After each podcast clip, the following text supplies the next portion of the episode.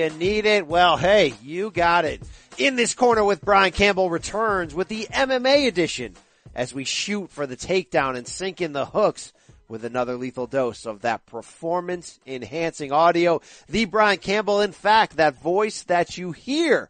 Just about ready to tag in the great King Mo to recap the latest news in mixed martial arts, including Ronda Rousey's WWE debut, rumors of Brock Lesnar's return to UFC, and an update from the King himself on Bellator's World Grand Prix Heavyweight Tournament, including Matt Mitrione's victory over Roy Nelson. We will also preview Saturday's UFC 222 card at length from Las Vegas, address the Conor McGregor rumors in relation to that card, and King Mo will also give his take on a must-see heavyweight boxing championship out this weekend as slugging unbeaten Deontay Wilder and Luis Ortiz do battle in Brooklyn. Hey, it's a loaded show for sure, and you know the King is going to bring it in a style that is Chael Sonnen approved.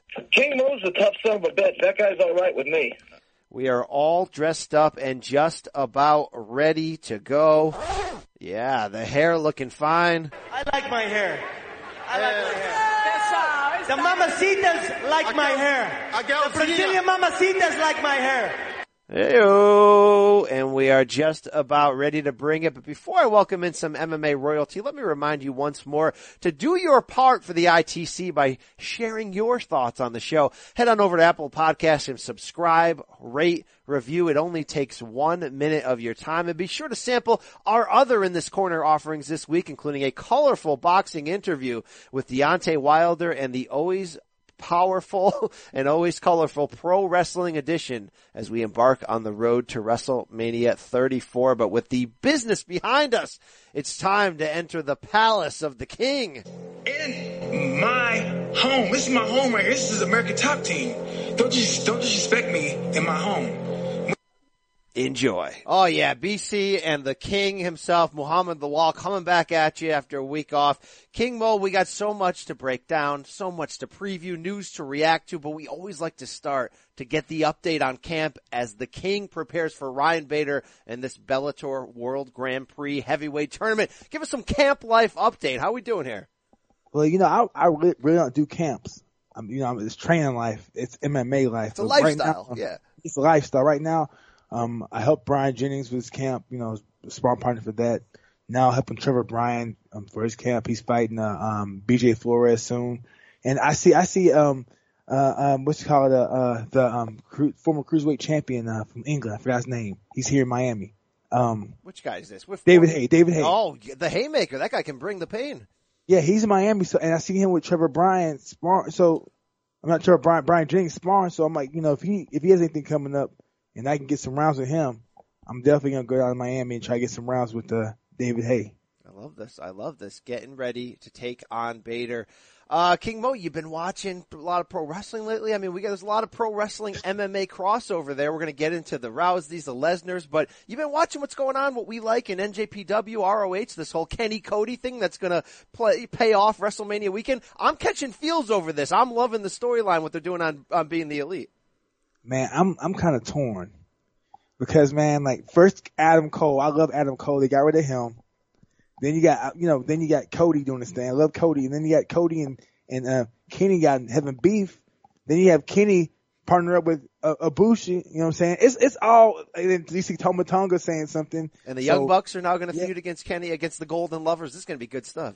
I know, man. I don't know. Look, right now, New Japan, Ring of Honor are killing the game right now. Absolutely. It's just that no one's really eyes aren't on them just yet, but eventually if all things go right, I should be on them after WrestleMania weekend. Maybe not only I should be on them, maybe you, King Mo, should be on them. Maybe we get King Mo in the Bullet Club. What do we any chance here? Can you have connections? Can you pull those strings? Well, I don't know which Bullet Club. Yeah, you should join the Tongans. They should do like a badass black and white NWO spinoff of the Bullet Club, right? And just be their own. Yeah, the Tongans. Yeah, me, the Tongans. That we would wreck shop, but at the same time, the Bucks. I heard Marty Scurll's going to the Villain Club. I love Marty Scurll. Yes. You can't hang the Bullet Club was my favorite faction. And now I don't know what's going to happen with them. It's really interesting. I like that for this NJPW US show they're going to do in Long Beach, California on March 25th, that we're going to see the Bullet, now the Bucks against Kenny and Ibushi. Maybe we'll see Jericho against Naito. A lot of, Rey Mysterio Jr. is there. Lots going on outside the walls of WWE. This is good stuff. Yeah, you know what? Except it needs to happen. I think with this happening, it's making the WWE step their game up. Yes. Now we need for something like this to happen in MMA, because MMA is kind of fumbling. We need something like this, like Bellator. We're trying to Bellator. Hopefully things keep on going, because we need MMA overall to step its game up. Because right now I feel like we've hit a plateau. You know what I'm saying? We're kind of, if you look at it, like the fight cards aren't like, people aren't really watching. I feel like it's just too much. The marketing's not as good. Like there was a fight last weekend. I think, isn't there a fight this weekend?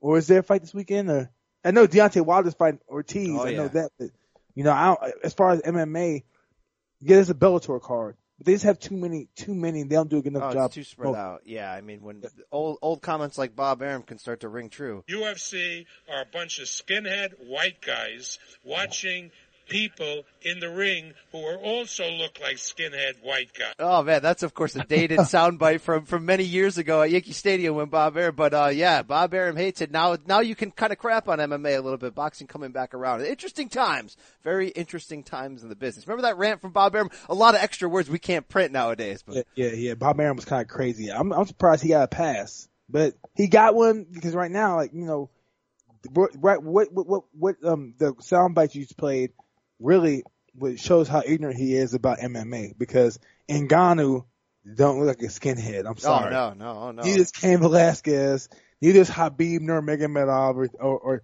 Tony Ferguson. So what he said is like very stereotypical, and it's pretty ignorant. Not kinda, it's pretty damn ignorant. Bob's never above saying stuff like that, mind you. But we mentioned the Bellator tournament off the top. We had another first round matchup just a couple weeks ago that we previewed here on the show. King Mo, you were there. You were cage side in Connecticut. Matt Mitrione with a 3-round majority decision win over Roy Nelson to advance to face the winner. Yes. Of King Mo versus Ryan Bader. Your thoughts on Mitrione's performance? You're heavily invested in this, King Mo. Well, first of all, I thought that the fight should win an extra round. In the third round, when the referee was going to Roy and Matt, saying, "Hey, Matt, protect yourself. I'm gonna stop this fight." The near side judge gave it a 10-8 round.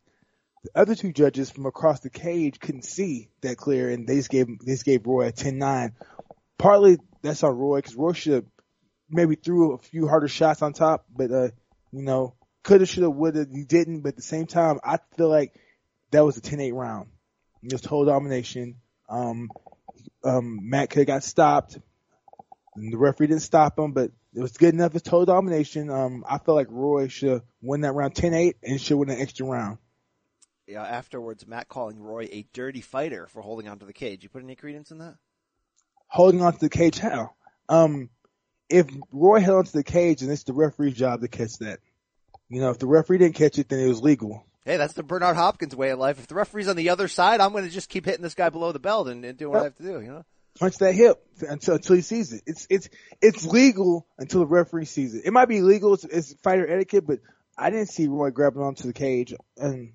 I didn't. Maybe I wasn't looking hard enough. All right, let me ask you about MMA gamesmanship, because I mentioned in boxing we see if you can get the referee on the other side of you, you can do dirty tricks and get away with it. NFL, we know linemen are constantly like poking each other in the throat and doing dirty stuff in the clinch and the trenches. What stuff in MMA can you get away with, or does commonly get away with, depending on your body positioning? Well, I see a lot of guys grabbing the gloves. They'll grab the inside of the gloves, or they'll grab the top part of the gloves.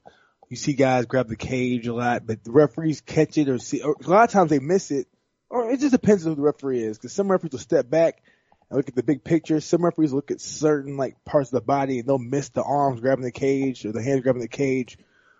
Sometimes you can get away with some low blows, but the thing is really, I don't go out there to fight looking to cheat. I just go out there to fight to knock you out. Now there are guys out there that look to try to cut every corner and try to get the edge for the victory. But those guys that are doing that aren't going for the knockout. They're just trying to go for the decision. Because if you're going for the knockout, you're not going to look to, hit somebody low or grab the cage or do little cheap things like pull the fingers back. You're not looking to do that. You're looking to swing for the fences, throw knees and head kicks that will lay your opponent out on their back. King Mo's like, I'm not here to fool around. I come here to do two things. Knock you out and take your girl on the way out. I like to produce nap time. When they step foot in that cage, they're going to pay the price with nap time. I did rewatch randomly Conor McGregor versus Chad Mendes from 2015, and I did see a little trick where Mendes opened a cut on Connor's eye, of course, with that short forearm, and then he kept rubbing the gloves over it to try to make it bleed more. I don't know if I've seen that before. That was a sort of an interesting pro wrestling trick there. I've seen that before. Dan Henderson and Matt Lindland, anything you can think of that is dirty and cheap in MMA, Matt Lindland does it in practice, or he used to in practice. Matt Lindland, when I say the dirtiest player in the game, Matt Lindland's one guy that, like, I can honestly say, shout out to Matt Lindland. He's one guy that'll do whatever it takes to get you out of there. Dang. You know, step in your ankle, break your ankle, break your shoulder. I remember years ago, he's like, Mo, man, I got a new punch. I was like, what punch is that? He's like, the punch is behind the ear. There's a shot behind the ear. If you touch in there, they're going to sleep. And I was like, how would you get away with that? He's like, well, here's a secret. All you gotta do is when you throw the punch, a piece of your glove just has to touch their ear and it's legal. So Matt Lindland would drill the behind the ear punch. Wow. As long as the glove touched the ear, it was legal. Wow, I got a new punch. It's called punching in the brainstem. Well, no one's doing it. Let's get away with it there. Very interesting. When we were laying out Bellator 194, you were giving your breakdown and you were like, look, here's the problem. Matt Mitrione can't wrestle. Did that theory prove true for you in this fight with Roy? Yeah, it proved true. A few things proved true. Matt Mitrione's not a true southpaw. So his power hand's in front. You never saw anything with his left hand. He has a good inside leg kick, but he just can't wrestle. And he can't wrestle to save his life. And I think he'll improve on it. He'll work on it, but it's still not enough time in this tournament. He needs more time to improve his wrestling.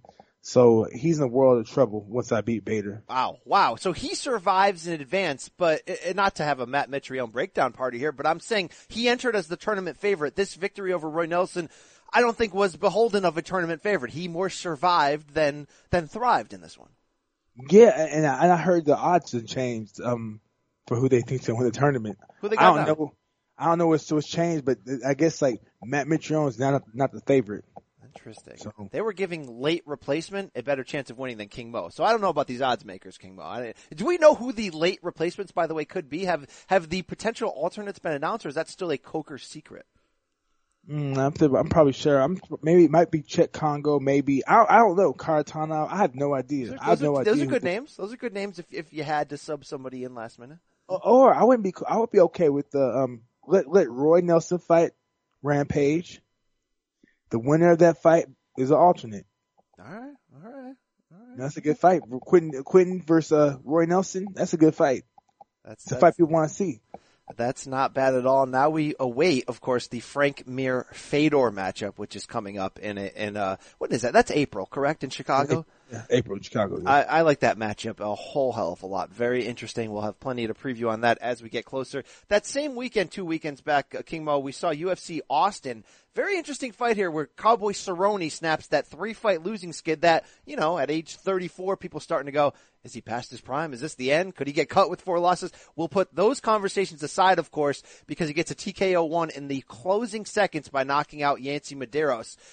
Good victory for him. Was a matchup that, you know, looked flashier than it was, meaning Medeiros coming off a fight of the year type bout against Cowboy Oliveira last year isn't actually on Cerrone's level from a, you know, technique standpoint. Cerrone was able to expose that, was able to put all the, hey, he should walk away stories behind him. He was also able to enter some history, King Mo, and this is where this discussion gets interesting. And you're not a big history legacy guy, but Cowboy Cerrone tied the UFC record for most wins and most finishes, which means he's almost become the new bridesmaid in UFC history, which was Bisping for a while, the greatest fighter to never win a title. You buy any of this? That's Cerrone now with this type of, these amounts of victories now, 20 career victories in UFC, is compiling himself to maybe be the best fighter to never win gold?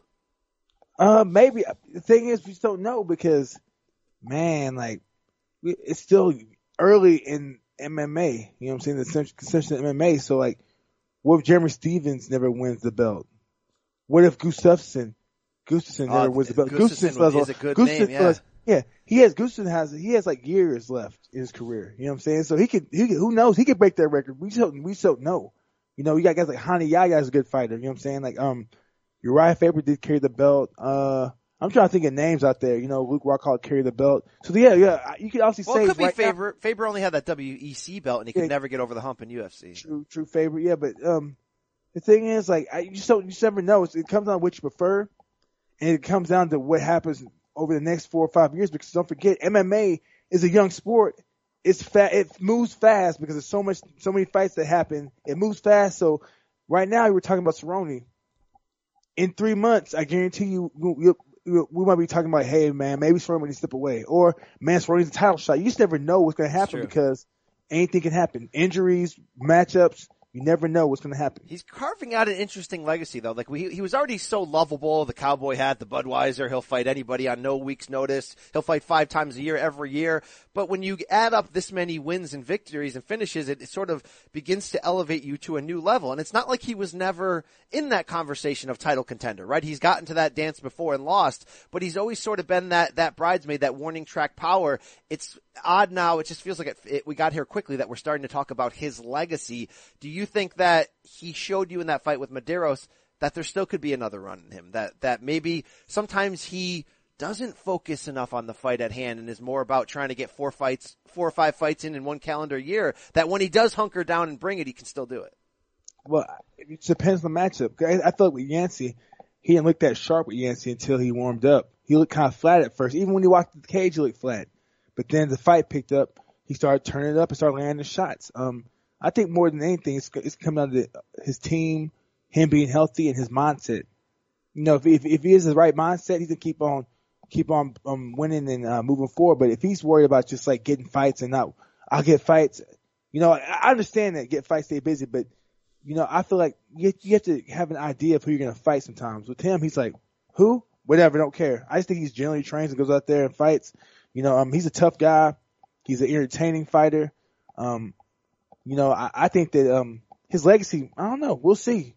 It's going to come down to, I think right now, his legacy looking sharp. But, like, for instance, like Jens Pulver had a great legacy until he came back to WEC. Some guy, and after he started losing, people forgot about him. But Jens Pulver could fight. You know, it's come down to what he does towards the tail of his career. Because you have guys like, look, for instance, Roy Jones Jr. People remember the Roy Jones Jr. of now. Bernard Hopkins of now. But if they thought about them in the past, just like Cerrone can go out and keep on winning, and then step away, he'll be good. If he goes out there and starts losing some more, people gonna look at him in the light of James Toney and Roy Jones, great fighters, but they just remember the now. I don't remember the past. I always respected Cerrone's like openness, and he's not a great interview. He's actually a really bad interview in terms of there's not much coming out of him, but he's always honest. He's like, I don't fight for titles, I don't fight for glory, I fight for money. I want to fight 4 or 5 times a year so I can afford these boats and this wild party lifestyle and just live my life. I guess that's refreshing. There's a little King Mo money weight in there, right? He's just like, look, this is a business. I'm playing the game. And Cerrone's smart because it is a business. A lot of fighters get caught up in the whole legacy. The thing is, legacy is not up to you. You know, legacy is up to us on what we do, but it's up to the fans and the future on how we're remembered. Because I could be like, hey, remember me as a good father. Remember me as a fast sprinter. Remember me as a high jumper. I can say that till I die. But then the next generation will be like, man, Mo was slow as hell. His left hand had no power. And that's how it can be remembered. We never know. We never know. Very, very fair. I'd like to see Cerrone, though, if this is his mindset, enter what I always call the Rich Franklin phase, be that celebrity on call in the bullpen when we need to save a card at the last minute and put 2 big names against each other, right? But he's already been doing that. I guess he already is that guy, right? Well, I mean, they don't take like Jorge Masvidal on 1 month notice. You know, don't do fights like that where you're going to end up getting stopped. Ah, but see, that's Cerrone, you know, and the thing about Cerrone, he's like, that's like, you know, it's hard to turn down fight. If I had a chance to take fights like Cerrone, I would do it. You know, I took Cheick Kongo on short notice pretty much. Didn't really, like a month, if that, 3 weeks. But the thing is, like, if you're a fighter, you don't care about what's in front of you. You just care about fighting and getting that check. And that's one thing I respect about Cerrone. Did you defeated Cheick Kongo, of course, in that fight. That was February 2015. You took a split decision. I remember entering that fight. Not that we have scheduled here to go down King Mo memory lane, but I thought he was maybe going to put them hands on you because he was a fearful striker at that point. Did he land anything clean? Or did you just control him on the ground for the most part? I just controlled him. Like, it wasn't even a split decision. It was blatant. I thought won. You know what I'm saying? But he hit with a good jab, but he changed things up, but right when I see him change his stance, I started circling and moving the lateral motion to catch him in, to draw him in so I could counter punch him and take him down. But you just gotta fight smart. And Cerrone, like, I think that Cerrone might be remembered as being the ultimate tough guy, the guy that to fight anybody, anytime, anywhere. I think that they might have a Cerrone award for someone like that eventually in the future. Yeah. That's what I'm thinking, but we never know. But at the same time, before Cerrone, there were guys like Sakuraba, Horace Gracie. The MMA, but until it got regulated, was all about just go out there and fight. Size, size don't matter. Time limit don't matter. Rules don't matter. Now it's changed, so you don't see the throwback fighters of the past now, because the weight changes and the weight classes. But Cerrone's one of those guys, modern day throwback fighter, modern day warrior. Have you ever had a fight, King Mo, by the way, where you underestimated the guy's power, then he hit you with something early, and you're like, "Wow, I might have to change the game plan. I didn't think this was coming." Nah, because I know there's some guys out there that just you look at him, you're like, "This guy looks weak." Look at him, but then you see him punch, you're like, "Oh, he can crack." Yeah. So you never know what type of power people possess. I'll never forget Rashad telling me when he in that Machida loss for the title that Machida was just sort of slapping him and he was talking trash. Rashad was talking trash in the fight, saying, "Wow, you hit like a bee," and then Machida came through with that boom. So there was a little bit of a setup there, a little bit of a paw and touch, almost what Conor does sometimes. Very interesting. Yes. King Mo, we saw an UFC Orlando card this Sunday on Fox. Now, UFC, by the way, not delivering lately with these big Fox cards, these national TV cards in terms of on paper, but I thought this card ended up over-delivering in terms of its excitement. Pretty good card on Sunday night, and it ended with controversy as featherweight Jeremy Stephens, who's really reinvented himself from one hitter quitter, all or nothing slugger to a guy we are talking about as a title shot. But that title shot may not come if this controversy with Josh Emmett continues. Stephens gets the second round knockout, but of course we saw what looks like an illegal knee on route to get there. Both sides talking back and forth. You're a fighter. Was that knee legit for you? The knee landed, but not enough to really do anything. It was the follow-up shot. I think he got hit behind the head, if I remember. I think I hit behind it. That's the shot that did the most damage. The knee didn't do nothing, because the thing, if you notice, after the knee was thrown, Emmett was still moving. He was still alive. It's the follow-up shots that got him. I feel like Stephens is reinventing himself to the fullest. One hitter quitter to a guy that can wrestle, a guy that's well-rounded, but he still relies on his power. He has good timing. He'll show you some stuff here and there, like the counter, the counter knee. I was there when he landed that. He has a big uppercut. He has a big right. He has power, man. He can wrestle. He can do it all. He truly reinvented himself. If you go out there thinking you're gonna fight the young guy that the UFC first signed, it's not gonna happen. You're fighting a guy that's a vet that understands what he needs to do to get the victory done. Get the job done and get that W. I don't know. It's gonna be interesting to see what they do with this. I feel like they should let this fight. Give him the win. It wasn't a knee. If that's the case, it wasn't a knee. The follow-up shots maybe, but that's on the referee. The referee missed that. I mean, this is such a gray area because I think you're actually right. Technically it was an illegal strike, but it happened in the flow and it didn't look like it landed that hard. But we have an overall rules problem, especially in UFC, that by state to state, the different commissions some are respecting certain rules and other. It feels like it's Russian roulette every week. You don't know if what's going on. Sometimes you don't even know if the fighters know what's going on. This particular time in Orlando, Florida, replay wasn't allowed. Replay probably could have fixed this situation. Maybe for the worst, but it probably could have fixed it. How do we fix this overall rules issue? Just get a centralized rule book that every state should use for MMA? Is it that easy? They should have a straight-up certified, unified rules. Have it unified. There should be a governing body. They said the ABC, but they should have something else, something above that, like for just combat sports governing body that says, hey, here are the rules for boxing. Here are the rules for jiu-jitsu. Here are the rules for kickboxing, and here are the rules for MMA. And when they work to modify that, they should modify it and then spread it out nationwide. They should do something like that. Have the ABC should be for just for like the officials, but the rules should be somebody else different.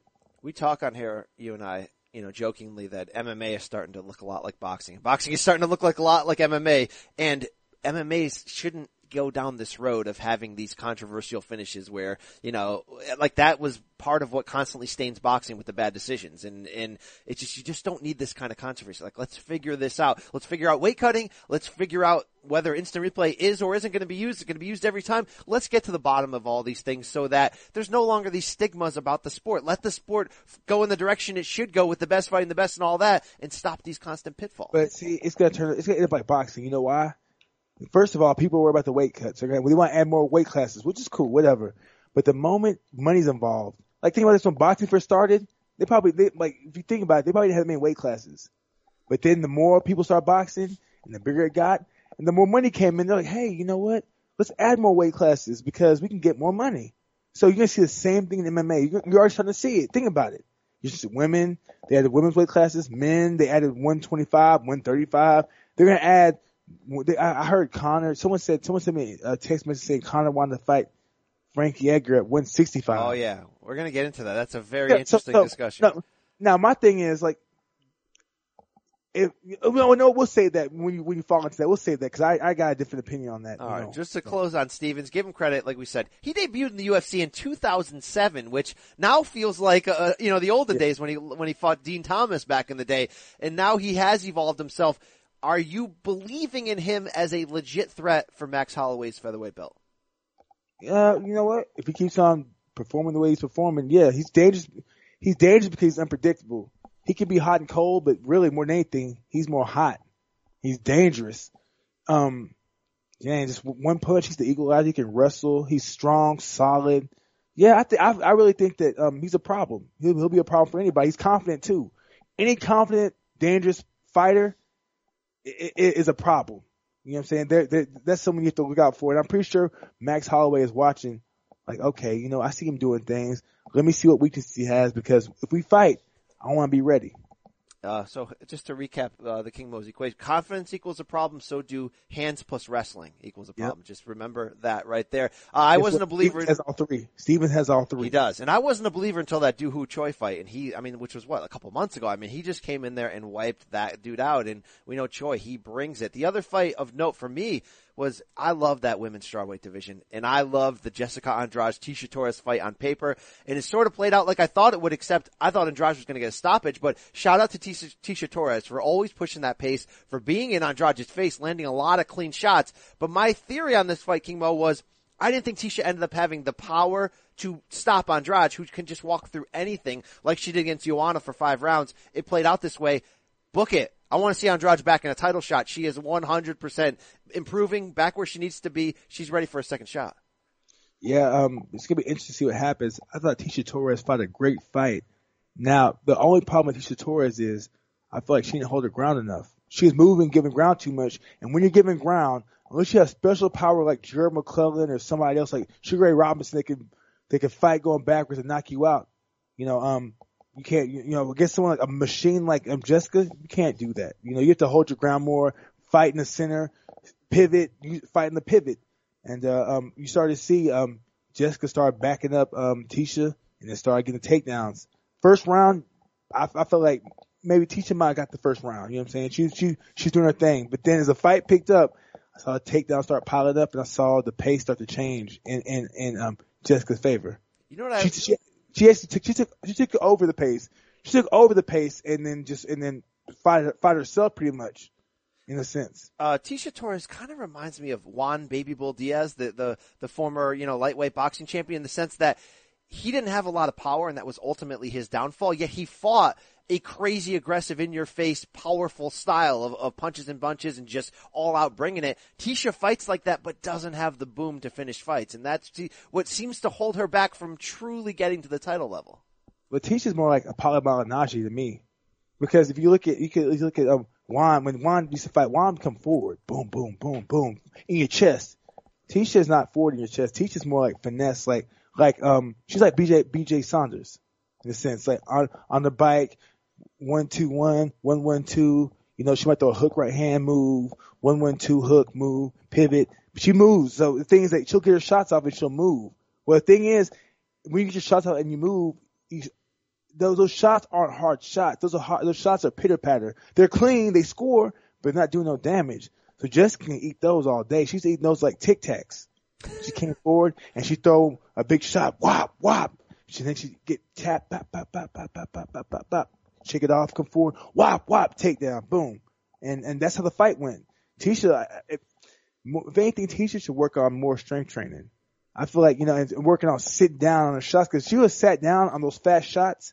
She could have done something, but she never sits down on any of her shots. She sits high in the stance, even though she's short, and she just throws pitter patter and then moves. That's not enough to beat Jessica. You have to make Jessica respect your shots and respect your power.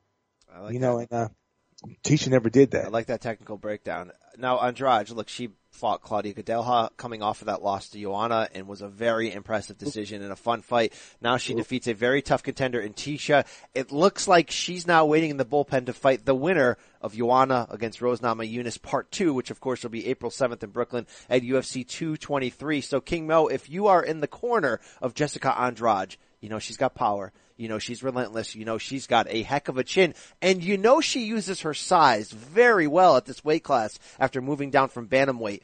What do you do differently? What's the new game plan to win a belt, whether you're fighting Joanna or Rose when she does get that chance? Well, really, I think she should invest in the body work. She should invest in the body shots, because we all know she has power. But she don't go to the body enough, I feel like. She had great takedowns, but if she was the body versus these women, she'd stop them. Straight up. Put some water in the basement, as Teddy Atlas would say, right? Put some water in that basement. Yeah. Yep, put water in that basement. You know, put some money in the bank. You know what I'm saying? You know, you have to touch that body because if she touched the body, all the girls that are backing up, all the women that are backing up and try to stay away, they won't be able to back up as much. Her takedowns will come easier. When you touch the body, it's weak as the core, so you can't defend shots. You can't throw with power. It's hard to kick. It's hard to breathe. So she does that, she can get that belt. Hey, but really, if I were the UFC, I'd be like, you know what? Let's wait on Jessica Andrade. Let's have her go to 125, and let's have her fight Valentina. Well, that might be the perfect division. You make a great point, and then you can add some names. Look, strawweight has plenty of names. It's a very – pardon the word, it's a very sexy division. There's a lot of names right there. Yeah. You're right. The UFC not doing a good job of filling out 125 or 145. Maybe Shevchenko, maybe Andrade are the faces of that. And even Joanna, I feel like with that weight class, 125, you can have a lot of good fights from all three weight classes. You know, let's be real. Andrade, if she really wanted to, she could fight 125. Maybe 135 if she decided to lift weights again, because she started at 135, but really 115, 125, perfect. Maybe 135, depending on who the opponent is.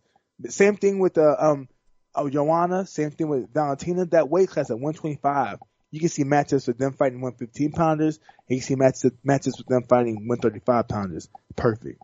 King Mo, we head to the recap of the recent news cycle, and there was no bigger story than Conor McGregor breaking his silence, making headlines, of course, on Instagram last week when he said, look, I will fight again, putting to rest any rumor of people that thought he was going to sit on that money longer. We don't know when and if, but the little wrinkle in his Instagram post got interesting when he said he offered to save this Saturday's UFC 222 card by being willing to fight Frankie Edgar at last minute notice. So that blew up. You have Frankie's manager, Ali, is it? Ali. Ali coming out and ripping him, basically calling Conor MMA's prostitute, saying you're lying, blah, blah, blah. The story that trickled out afterwards was that Conor's offer to the UFC wasn't just I'll fight Edgar last minute, but hey, UFC, how about you create a 165-pound title and we could fight for that? Which is crazy when you consider, of course, that stat that's always going to linger. Conor's won 2 belts in the UFC, hasn't defended either one. So can you sort out the BS? Because Dana White hasn't commented on this. UFC's been quiet. Do you believe Conor made the offer? And if so, do you believe it just died on the table because Dana White was like, look, we're not going to bring you in on 1 week notice when we've been waiting a year and a half for you to come back and save our pay-per-view sales? Oh, yeah. Well, I think if you're talking to me, asking me, I think that Conor offered that. I think, the UFC might probably considered it. You know what I'm saying? I really think they might consider it because the fact that they're quiet about this and not and ain't said nothing says something. They might consider it. You know what I'm saying? Like I think they might consider it. Who knows? You know, like they might have actually spoke. They might have spoke to Conor about it and then like been like, you know what? Nah, we can't do 165 because Frankie is this, you know, weighs this much. So who knows? You know, like the UFC will entertain certain things that can bring money to them. And right now, if you look at the pay-per-view buys, I'm pretty sure Australia might do like 150,000 buys. When Amanda fought, what's her name? Valentina. How many buys that was like a record low for a modern day pay-per-view. So what I'm trying to say is that if Conor were coming on short notice, think about the hype behind that. Conor's coming back after fighting Floyd, you know, at a new weight class, 165 champ versus champ. The first and three division champion. Let's just keep creating belts for him. Yeah, the first 165 pound title fight of all time. We're breaking history. Champ versus champ. Tune in, and people will buy it, and it'll probably be a good fight. But then people will buy it, and you know, then all of a sudden we'll hear like, is Frankie Edgar the best fighter of all time? He beat Conor, or man, Conor just beat Frankie, and Conor ain't fought in a year.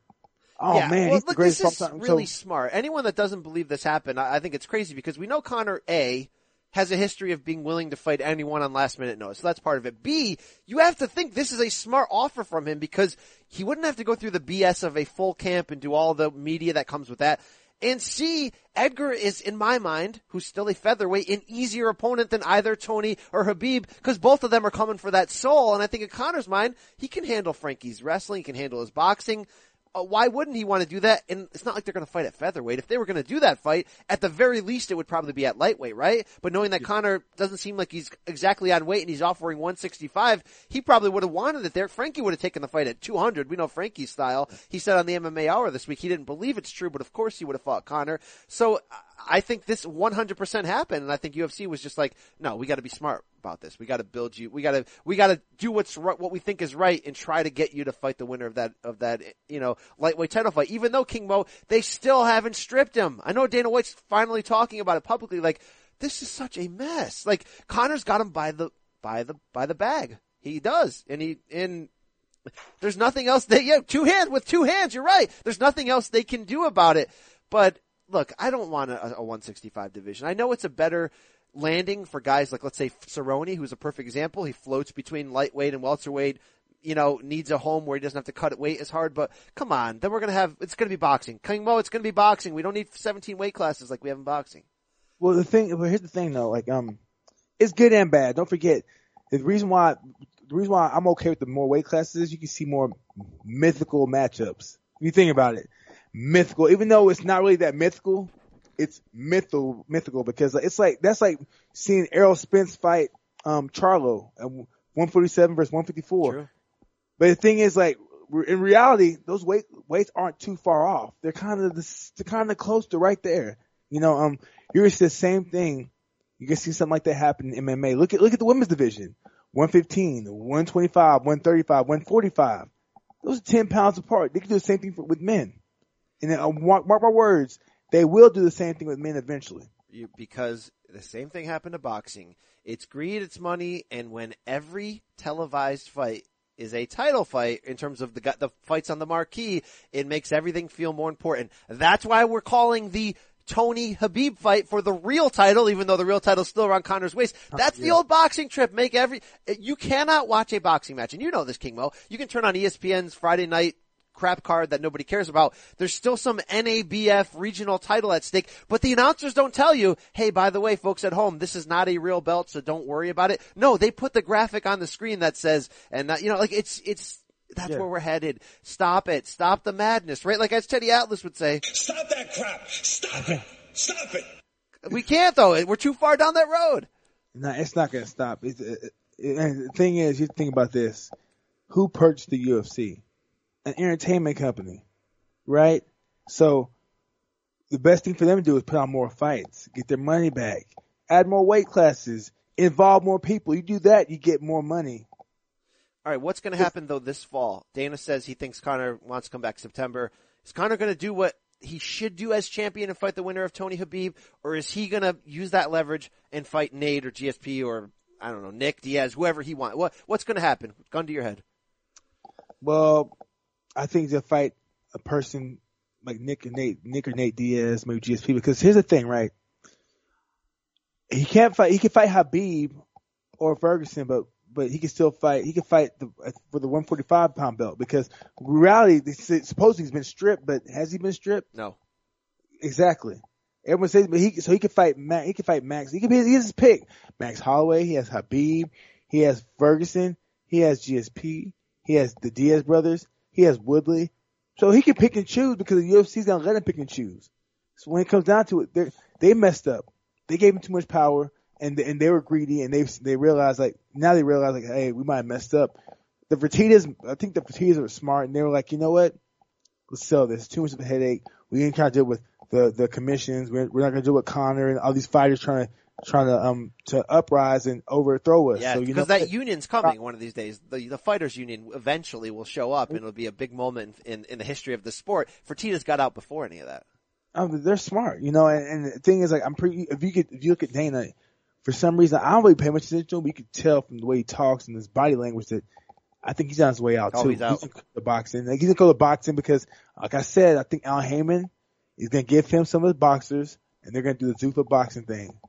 There it is. There it is. King Mo, Ronda Rousey made her official WWE debut. Of course, she showed up at the Royal Rumble, just pointed to the WrestleMania side, but at this Sunday's Elimination Chamber pay-per-view, she had the contract signing, which ended with her slamming Triple H through a table and then getting slapped by Stephanie McMahon. Now, storyline-wise, this is obviously setting the table toward a celebrity-type mixed tag team match at WrestleMania, April 8th in New Orleans. Rousey and Kurt Angle on one side, Triple H and Stephanie on the other. So when we know that's the case, King, I don't hold her to the standard, even though she's got a full-time contract. I'm not holding her to the standard of if she was entering a feud with Charlotte Flair or Asuka, where we would be like, okay, right now she's got to prove that she's on the level. I'm treating her more like she's Floyd Mayweather against Big Show or Lawrence Taylor against Bam Bam Bigelow. And on those comparisons, on somebody who is right new to the business, I don't mind what she's done so far. She's not great on the mic. We know that. I think she's okay so far.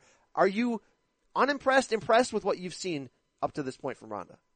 Well, the thing is, it's not up to Ronda. It's not Ronda. You know what I'm saying? Ronda's doing her thing. She's doing everything right.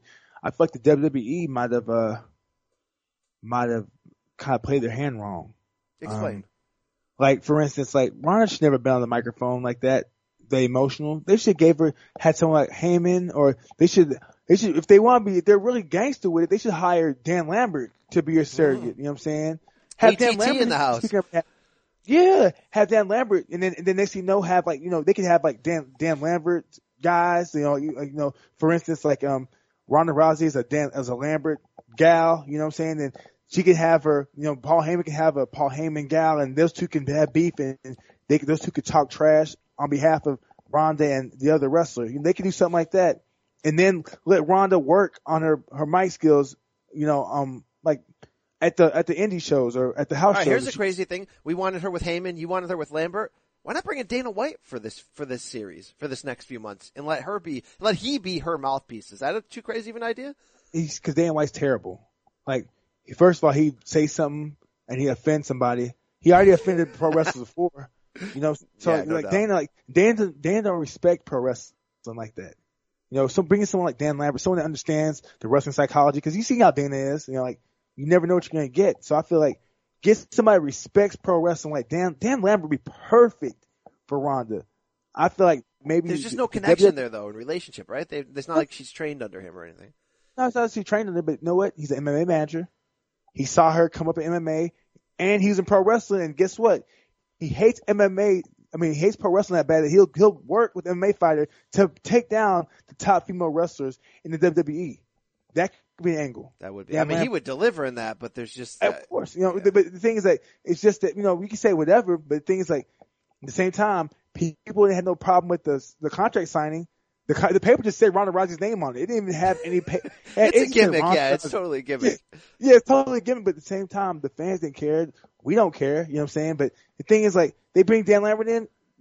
people will be like, why is he here? Next thing you know, he'll cut a few promos, the people can forget about it. And they'll be like, you know what? That's the best thing that could have happened. Well, because Ronda Rousey's so green. She's so green. Oh, she needs the help. I mean, look, that's why she's in there with, look, Stephanie McMahon is the best heel they have in that company. So that's why she's in there opposite with her. Kurt Angle has delivered so far in his role. So they're protecting her. I mean, maybe they could have used Shayna Baszler as muscle, or even her husband, Travis Brown, who was ringside Sunday night along with Cain Velasquez, Daniel Cormier. I mean, the UFC did show up there, but Ronda came out Monday night on Raw and ran in after Triple H and Stephanie. Now, I think she's portraying the believable toughness very well. She's portraying intensity. She's just not ready on the mic. I think, though, King Mo, she's going to prove she's ready in the ring, because isn't judo the perfect sort of foundation to have in terms of being able to bump, to transition into wrestling? You know this better than everybody in terms of making that transition. Yeah, but the thing is that it takes more than that, because really it takes your partner. It takes your partner. It takes the people you're with, because the thing is you can have – for instance, I could do a lot of moves, throws, but the thing is if your partner don't know those moves – or if you don't know how to flow into that, then it'll look bad. You know what I'm saying? So more than anything, she has to just practice and wrestle. And the thing is, when you're wrestling from that crowd, time moves fast and slow. Because when you do moves, you have to wait for the crowd to pop or react and let them get into it. So sometimes, like when you're new, like into wrestling, you panic and you want to do everything fast, like go. But yet you need a vet in there with you to tell you to calm down, let it build, go now. If you watch the Royal Rumble when John Cena was yelling, do something now, do something. Oh yeah, Shinsuke. He got caught. Yeah. Didn't he get caught yelling Shinsuke now?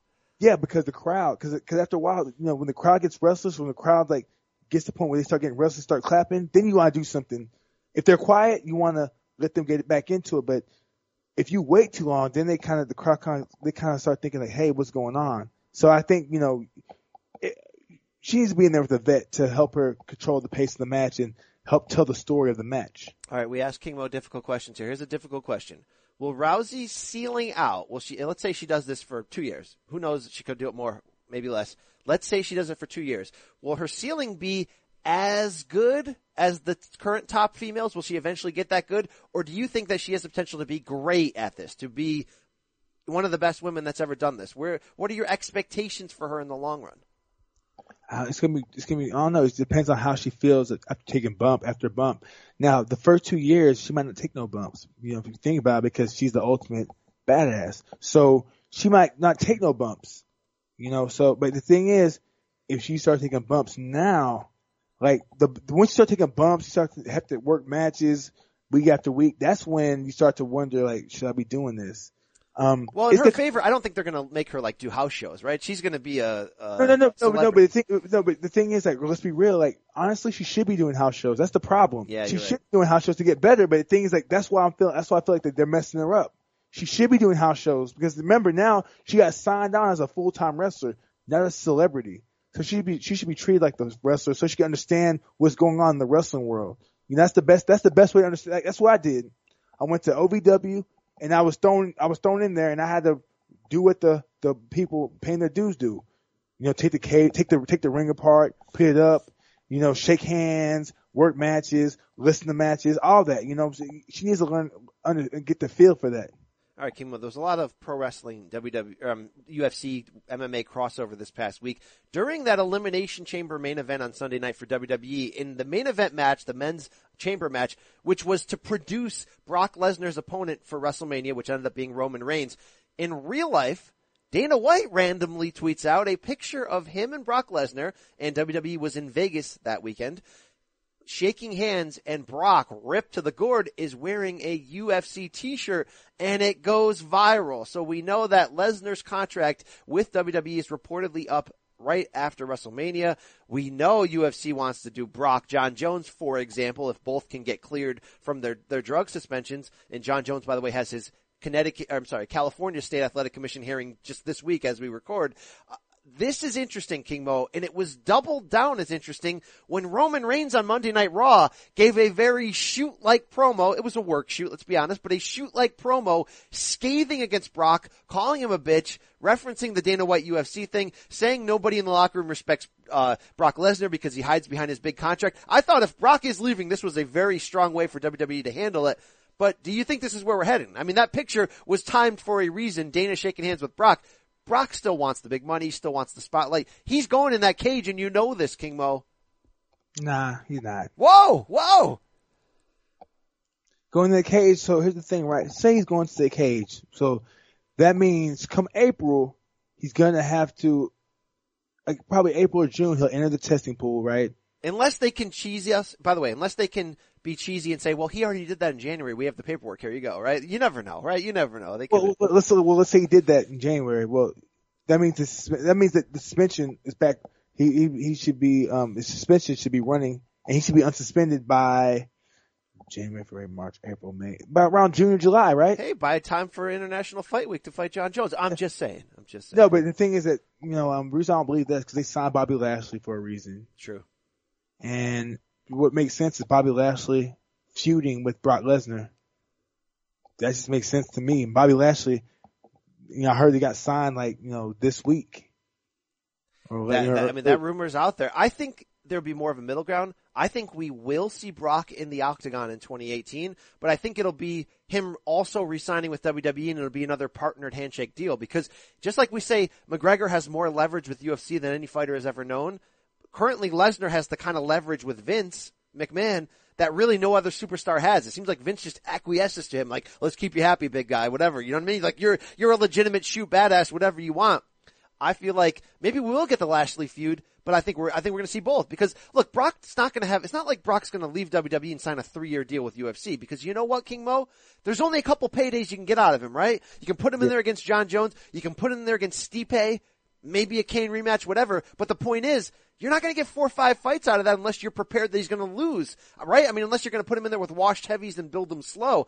I don't know if you're going to have that time due to injury, age, drug tests. I think you're going to cash him out once or twice. And if you're Brock, why not double dip and also have a new WWE deal at the same time? Yeah, I don't know. I just don't see him. I don't see him as a fighter. The thing is when he fought Mark Hunt, that fight was so bad. I think that people were like, you know what? Nah, we could have done without that fight. And I don't know. It's coming out the matchup. He fights someone like John Jones or someone smaller. I think people will tune into that.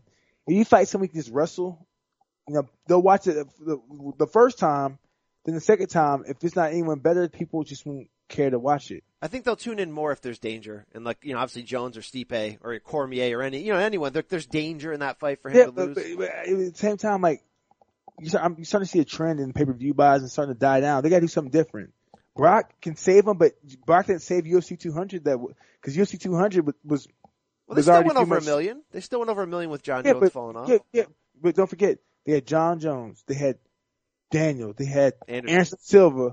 Wasn't Kane on there? Kane against Travis Brown. Yep. Yeah, Kane. So I'm like, look, think about this. If that was 2007, they pay-per-view right there with all those names on it, we're done 2 million, 1.5 million. Yeah, 1.5, no doubt about it. Yeah.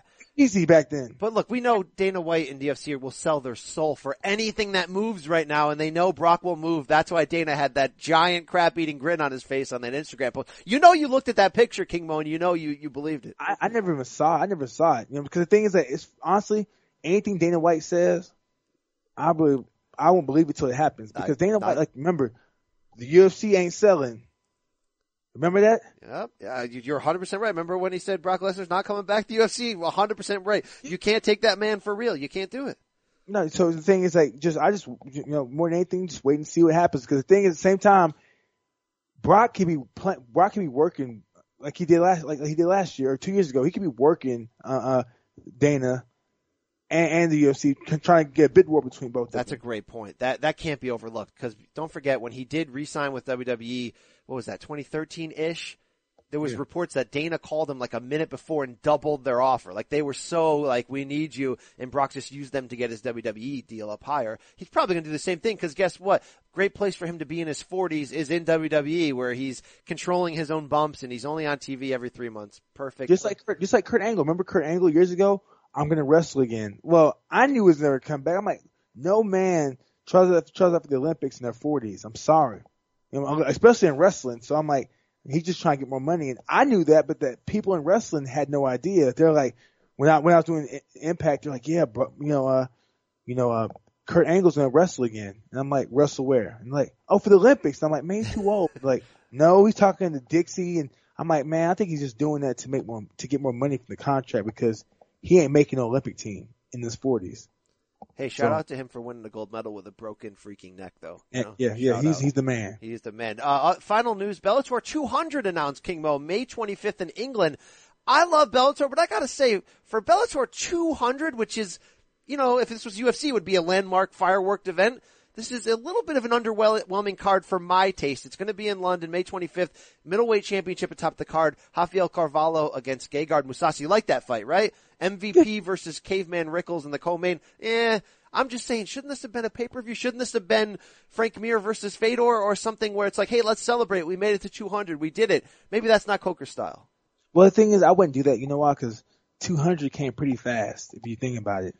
Like Bellator, you know, I think the number thing, the number system, like, is kind of played out. Yeah, I agree. But Bellator 1011, like, come on. Like, I really think that they should have different names for these events, even the UFC. You know, have it, you know, Bellator UFC Presents, and have the name of the fighters fighting. Have that be the event. Don't name it a number, because that's just, after a while, it gets, because UFC, like, you know, Bellator 200, I even know what number we're on, because there's so many numbers, you know, 200, whatever. Just have good fights. There should be good fights regardless of the card number. I'm with you on that. Mousasi kind of propped up here to try to win the belt. He needs it. After his Bellator debut was a little rocky. Yeah, you know, Somenko. I hope Somenko gets a chance to fight the winner of this fight right here, because he deserves it. Really, it should be Somenko versus Carvalho, but you know, the judges saw it Mousasi's way, which is I'm cool with. Whatever, things happen, but Shlemenko should fight the winner of this event. I would not argue with that. King Mo, this weekend, what's busy on the combat sports front. Let's start in UFC, because that's what this is, an MMA podcast. We've got UFC 222 from Las Vegas. We will not be seeing, of course, Conor McGregor, like we referenced off the top. Max Holloway's injured, and he is out. But that co-main event's still pretty good, right? Frankie Edgar dropped down from the main. He's going to fight unbeaten Brian Ortega. Here's the scenario. The winner looks like they will get a shot at Max Holloway's belt. Now, for Edgar, a little bit of heartbreak, right? He was supposed to fight Holloway in December. He got injured and pulled out. He was supposed to fight him on Saturday. Now, Holloway got injured and pulled out. He's had to take almost a lateral backward step, and this is no easy out against T-City Ortega, who is kind of like a modern-day Damian Maia, right, in terms of his submission specialty. How do you like this matchup? Because this is fire right here. It's fire until it happens. Whoa. Spoiler alert. It's fire until it happens. I just think Frankie Edgar's stand-up is going to be too slick and too much volume. One thing I like about, I like TC, he can fight, but his fight has been on the ground for him to be really effective. When you watch him fight Mokano trains the American Top Team. Never knew who this kid was, but he came to the gym, and I was like, this kid is good. Who beat him? They're like, T-City. And I'm like, how? So I go watch it. Now, Mokano's putting hands on him. For some reason, his corner yells, shoot. And he shoots. And we know what happens when you shoot on T-City. You get tapped. Oh, yeah. Yeah, that choke is nothing serious. Nothing serious at all. So I feel like Frankie's going to go out there, leg kick, box, stick and move. And that's going to happen for 5 rounds. You'll see Frankie box, stick and move for 5 rounds. He might go for takedowns as TC gets tired, because when you're tired like that, you can go for whatever you want. When a guy's tired, you gotta worry about takedowns, unless the guy's a Damian Maia type. You know, T-City is that, but he hasn't seen the deep waters just yet. Now that's true. The deep waters part and the experience is true. This does feel like a trap fight, though, mentally. And I'm not saying Edgar is suspect to crack mentally, but look, he is 36. He is now 2 cancellations in a row where he was going for that title fight, trying to join that exclusive group of men to win 2 titles, you know, separate weight classes in the UFC, which is really very exclusive. And now he's got to fight one more King Mo to get back into a spot he already earned. That's got to mentally, even for the toughest fighter, to be like, man, you know, I got to do one more. I got to climb this mountain one more time. This has the makings to be a trap fight for me. Maybe that's just the fanboy in me, and I do love me some Ortega, but Edgar's got to climb that mountain again, and this is a guy who will make you pay for one mistake. Yeah, he does, but the thing is, like, it's a trap fight, but it'd be a trap fight if Ortega had good Muay Thai. Because then Frankie Edgar would be forced to keep the fight on the inside. And if the fight's on the inside, that's when CC can go for the guillotine, can pull, you know, all, we can do whatever he wants, go for a takedown if he wants to, or clinch and do all that stuff, but he don't got the Muay Thai to keep, to force Frankie to come in. Frankie's gonna stick and move and just box him. He's gonna outbox him unless TC is doing something I ain't seen, but from what I've seen with his hands, TC's hands aren't there just yet. They're coming along, but Frankie Edgar's hands are, you know, light years ahead. No question about that. And I can't believe at 36 he's still this good. He's still staying in the title picture. Shout out to Frankie Edgar. This is not a good card, King Mo. We've been honest about that when it was booked and repaired. I do like that Kat Zingano's going to be on the main card because she's still a wild card for me. 35 now, coming off of a 2-year break, fighting unbeaten Ketlin Vieira. But let's be honest, Zingano has a name. She's still the last person to defeat Amanda Nunes, and she did it pretty violently. She's beaten Pennington and Miesha Tate. Because there's no division at 45, if Zingano can get a win here and package a couple, she not only could re-enter the bantamweight title picture, which she, of course, got to the highest point against Rousey, but suffered that, you know, kind of puzzling 14-second loss. Maybe she could be a challenger for Cyborg because she is a big bantamweight. This seems like a big fight for her. Are you a believer in Kat, or you think it's over? I'm a believer in Kat. I'm a believer in whoever, you know what I'm saying? But at the same time, like, I'm not believing her going up to fight Cyborg just yet. They don't have anybody though. There's nobody in that division. Hey, look. It's like this. Come on. We're talking about Cyborg here. Look, let Kat get a few more fights. You know what I'm saying? Not, cause say she was up there and she beats this girl in one round. Right? And she looks good. Like, they could be like, hey, fight Cyborg. You know, because they could do that. They could do that, or they could be like, hey, you know, fight one more fight and fight Amanda Nunes. If I were her, I would take the long route to fight Amanda Nunes before I take the short route to fight Cyborg. Because Cyborg is just too big, too skilled, too vicious to deal with right now. Fight Cyborg after you win the belt 135 and when it's time to cash out. Then go up and cash out because Cyborg, you want Cyborg to be your last fight.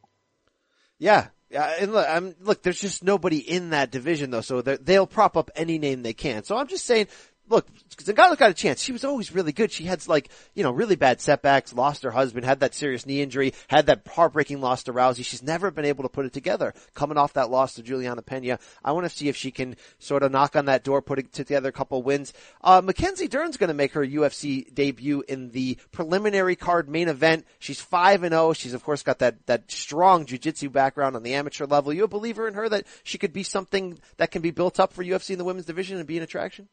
Well, weight class though, first of all. I think she is debuting here in women's strawweight against Ashley Yoder. Has she made 125 yet? Cause that's the thing, like, you look at all her fights. I don't think she's made weight but one or two times, if that. She, fought at a catchweight in two of her first three fights, did fight at flyweight in her fourth fight, and then returned to strawweight at Invicta when she made her debut in December. Just a couple months ago, she won by third round submission. We just never know. You know, we never know. We'll find out. You know, because she has accolades. Let's let her get built. Give the right matchups, and let's see what goes. They don't do that in UFC though, King Mo. They don't let her get built, right? If you're pretty, this is the straight honest truth, especially in the women's division. If you're a pretty girl and you can put a couple wins together and you got a legit background, you're going to get fast tracked. You know that. Just like it is on the men's side, if somebody, you know, out of nowhere looks like there's something and they're Sage Northcutt, you're going to get fast tracked. And you know what? I'm gonna be real with you, man. The UFC should just do away with their belts and just have super fights. Be a super fight league. Because let's be real, Cyborg, there's no one to fight Cyborg 145. So they should go out there and find, like the Great White Hype, find somebody. Find who will be there in wrestling. CM Punk, you're going to see him in the UFC again in a couple months, the Great White Hype. No, but I'm just saying, like, just find somebody. Because the thing is that when it comes down to the belt means little in MMA anymore. Yes. Especially in the UFC. People want to see action. People want to see good fights. So why don't you just book fights? The belt means nothing. Well, they're trying. They tried to make Amanda Nunes Cyborg, right? And Chris didn't want to. They are trying to do that in a way. Well, no, but here's what I mean. Like, for instance, like, think about this, right? Bellator. Everyone's like, oh, Bellator, do something with the heavyweight division. Do something with the heavyweight division. They said that for years. Coker was like, you know what? I'm going to hold off on it until we get more people. Mm-hmm. And then we're going to have a tournament for the belt. Well, at 145, there's no one there. So what they should do is just hold off. Let Cyborg fight people here and there. They bring in and just start bringing in more and more talent. Then have a tournament to see who fights Cyborg. That's all you have to do, but the thing is that I don't really feel like they care about building Cyborg, and I don't feel like they care about really Cyborg as much at all. I think they just look at Cyborg as, hey, People like watching the fight. She brings some money, so just throw on her card. You know, as far as her weight class, you know, all right, they don't care. They don't care. If you go on the UFC's website right now, you go to the rankings page, okay?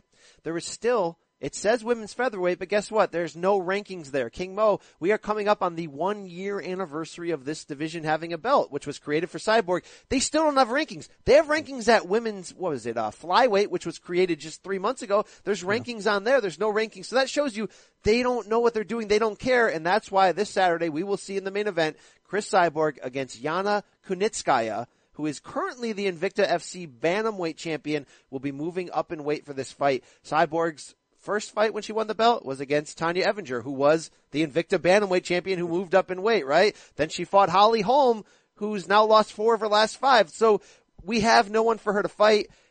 There's no reason to even break this fight down, right? This is a lamb being brought to the slaughter. I don't care if, you know, Yana's a pretty girl. She can fight, obviously. She won a title in Invicta. But you can't beat Cyborg at featherweight. Wait, come on. Unless Cyborg comes to the fight with a severe stab infection, a torn ACL, a broken, like a separated shoulder and a broken ankle. If Cyborg comes with those elements I named, then Kunitskaya has a chance of winning the fight. That's it. We're going to leave it right there. Nothing else more to say. We do want to close by looking at a hell of a boxing heavyweight championship fight this weekend. Showtime, 9 p.m. Eastern, Brooklyn. I will be there. I'm fired up. WBC champ Deontay Wilder against fellow unbeaten and the toughest name who doesn't currently hold the belt, in Luis Ortiz, the Cuban star, the shady Cuban star, because he's coming off of the failed drug test last fall, which canceled this fight originally. Now, anyone who listens to the ITC In This Corner boxing podcast, check out my interview with Deontay Wilder this week, because he's fired up. He thinks Luis is still a cheat. He thinks Anthony Josh is running from him. He said a lot of wild and crazy fun things. King Mo, this is, some people are saying, the best heavyweight championship fight in America since Lennox Lewis, Klitschko in 2003. And you know what? They're right, because the division is resuscitated with live bodies who can punch. This is a tough ass fight for Deontay, because even though he's got, what, 6-7 title defenses, he hasn't fought anybody. And Luis Ortiz is very much somebody. But King Mo, I know you're close with Luis Ortiz. The question here is, are we going to see the Luis Ortiz from the Brian Jennings fight? Or is that guy not real? Or is Luis Ortiz really 45 and we think he's 36? What type of fight are you expecting on Saturday? Well, between me and you, well, actually not between me and you. Between all of us. It's a big family right here. Between all of us. I really think that we're going to see a great fight.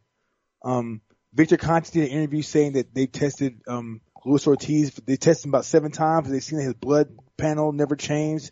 So stating that he did have a blood, like, you know, he did have a blood pressure problem. Cause I heard them talking about that at the gym years ago. You know what I'm saying? Like, not years ago, but last year, like how he takes blood. They're telling him stay on your blood pressure meds, whatever, blah, blah, blah. But, I think we're going to see Deontay, who has power, who's very confident, not scared, versus Luis Ortiz, who's not scared, very confident, has more experience, and can punch. You know what? I'm leaning towards Ortiz, but I wouldn't be surprised if Deontay wins. You know, it's a toss up. I've asked people at the boxing gym, and they're like, "Man, Wilder can punch, but Luis Ortiz has better defense, has better skills." And the time Wilder fought a southpaw in Artur Spilka, he didn't look that good. No, well, a bunch of these jobber contenders have made Wilder look bad, right? Even with like jabs, they've sort of made him do a little dance. That's why it's hard to have 100% confidence on a guy who doesn't have great technique, but he's a freak athlete with the biggest weapon in the division. And King Mo, in this day and age where not every heavyweight is like Ray Mercer and Evander Holyfield and Riddick Bowe, like there's not a lot of killers out there. You can get away with that. It's hard to pick against Wilder, King Mo, and for the last year, I probably would have picked Ortiz by KO like every time we talk about this, but Wilder's finally winning me over because he brings these intangibles to the table that are really hard to beat. I know that Stavern was overweight and not who he should have been in that fight, but go back and watch that knockout. But don't forget, I know one thing I know is that his best sparring partner for the Deontay Wilder fight was, guess who it was? Who? Roy Nelson. Oh, wow. Wow. Yeah, I watched him train with Roy Nelson because he thought he was going to fight Dominic Brazil. So he trained with Roy Nelson. He was sparring with Roy, and next thing you know, he ends up having to fight Deontay, who is the exact opposite of Roy on every spectrum. Speed, length, power, But just look at the version of Deontay in that fight. He told me on the podcast this week that he was possessed. Like he acted like it. If he's that guy against Luis Ortiz and really puts danger out there, says, I'm going for it. I'm going for the knockout. I'm not going to try to box him with my jab and survive. I'm going in there to knock out Luis Ortiz. King Mo, if he has that mindset, I believe him. I believe he can do it. If he has that mindset, he's getting stopped. Whoa, yes. Look at this. He has that mindset to get stopped because with Lewis, you just can't be wild versus Lewis. You have to set things up. True. Lewis is a sharpshooter. He's very accurate. You know, you just can't go in there wild versus southpaw. You know, you can do that versus a shorter, out of shape, orthodox fighter, but versus a more skilled, taller, in shape southpaw that has an 84-inch reach, same as Deontay, maybe a little less than Deontay. You don't fight wild like that. Now, I think Deontay's going to fight long. I think he'll use his speed. I think he'll use his youth. But I don't think he can go out there going for the crazy kill until he hurts Lewis. Because when have you ever seen Deontay go for the kill except that one fight? No, that's true. Because when he fought Gerald Washington, he looked bad. You know what I'm saying? Oh, he's had a few of those. And that's why it's hard, man. And that's why I've been negative toward Wilder this whole run. And just recently, he's won me over because of that scary power. Like, if they match power for power, like I said, I'm not sure Wilder isn't the last man standing, but I want to see, like you just sort of teased, which guy feels the power first and then has to adjust, isn't in there anymore to just match wits, and is just like, okay, I got to adjust my game plan, because I don't know if Wilder can win a 12-round decision unless Ortiz tastes that power early and sort of, you know, goes into a little bit more of a closed mode. Well, it's going to come on the game plan, because if Lewis can touch the body and get them to fight up close, because if you notice, like, you never really see Lewis get hit with, like, clean 1-2s, really. Because he moves his head, gives a southpaw, and he's always aware of your right hand. But if it gets in close, he's going to do damage. You ask Brian Jennings, like, oh, yeah. He the uppercut, and he even landed the uppercut. I've seen him land the uppercut plenty of times. So the body shots, his body work is amazing. This is going to be a great fight, because yeah. I think there's a lot more potential for it to be a fight. The word is fight, right? Than boxing match. I think even though Ortiz obviously has a Cuban background, obviously he'd be better off boxing to set up his big shots. I think this is going to be a classic fight between guys throwing bombs, because that's what Wilder fights are. He doesn't get the love in the U.S. because people are more focused on team sports, and boxing is where it is in the U.S. But in reality, he's a raw, limited fighter who fights. Like, we got to give him that respect, where I mean, he's Entertainment Central. This is going to be potentially going to be some hairy situations there, edge of your seat. Yeah, he's entertaining because of his flaws. And the thing is, his flaws are clean. He's cleaning them up. So pretty soon, like, he's going to be entertaining because of his knockouts, which he is already. But really, you're just like, okay, Deontay's killing somebody. Oh, he got rocked. Oh, he got hit. Oh. And then you're like, oh, okay, well, missed a good fight now all of a sudden. Then next you know, he throws a big right hand and you go down. If Deontay stops Luis Ortiz, which would be a big thing. It wouldn't be a little thing. This would be a big moment for him. Would you favor him against Joshua? I just don't know, man, because put like this, Deontay and Joshua, to me, I think Joshua might have the little tiny edge off of experience, and he's more polished. Mm-hmm. But really, that fight comes down to who's confident at that time. Because Joshua's got stamina and chin issues. We can't avoid that. No. The thing is that here's the thing though. Remember, at heavyweight, they all got chin issues. Think about it. Spilka kind of stunned Deontay. Eric Molina stunned Deontay with a left hook. Johan Duapis. Yes. So I can name a bunch of fighters that like did that. But the thing is, like, it's just, I don't know. I don't know, man. I don't know. Hey, fun time to be a boxing heavyweight fan, right? It's bad. Yeah. Again, these guys aren't legends. I don't think these guys are the 1970s and 1990s group that we had, but so much better than the Klitschko era. We have big guys who want to fight, and it doesn't look like promotions are getting in the way, except for Wilder Joshua, right? Because Eddie Hearn, Anthony Joshua's promoter, is already talking about bringing Joshua to the States later this year, and is not mentioning Deontay Wilder. So if we can get to that fight, it's probably going to have to be next year. But I feel like we're going to get there. It's going to be next year, because the thing is that what they're going to do is which is smart. It's going to be like, remember the Infinity Gauntlet? No, you know Marvel Comics, the Infinity Gauntlet. Well, were they all trying to chase the stones? Yes. Okay, well, this is what they're doing. They're chasing the belts. They're chasing the, because whoever has the most belts is going to be the A side for the fight. Good point. So, you know, that fight's going to be a huge fight, wherever it's in America or if it's in England, or they can do like one off, you know what I'm saying? They have a trilogy somewhere else in Macau. They can have one fight in England, one fight in the United States, and the third in Macau. They can do something big like that. But I don't know, just that's big money right there, man. Huge money. All right, I'm going to predict Deontay Wilder by mid-round knockout. And again, I can't believe I'm predicting this because his flaws just irritate me. But the guy's got the boom. Your prediction for Wilder Ortiz as we exit here. Man, I think Lewis is going to pull it off. I think Lewis by decision. I think he'll go all 12. Very, very. He'd be an interesting player. Who knows if we would see a rematch of this, or if Ortiz can wiggle his way into a Joshua fight faster than Deontay could. It'd be very interesting to find out. King Mo, we brought the heat this week again. You'll be back in the gym, living that lifestyle, preparing for Ryan Bader. We got any messages for Bader here as we exit here? Beware, be careful. Yeah, tuck your chin, hands up, because we out. Oh yeah.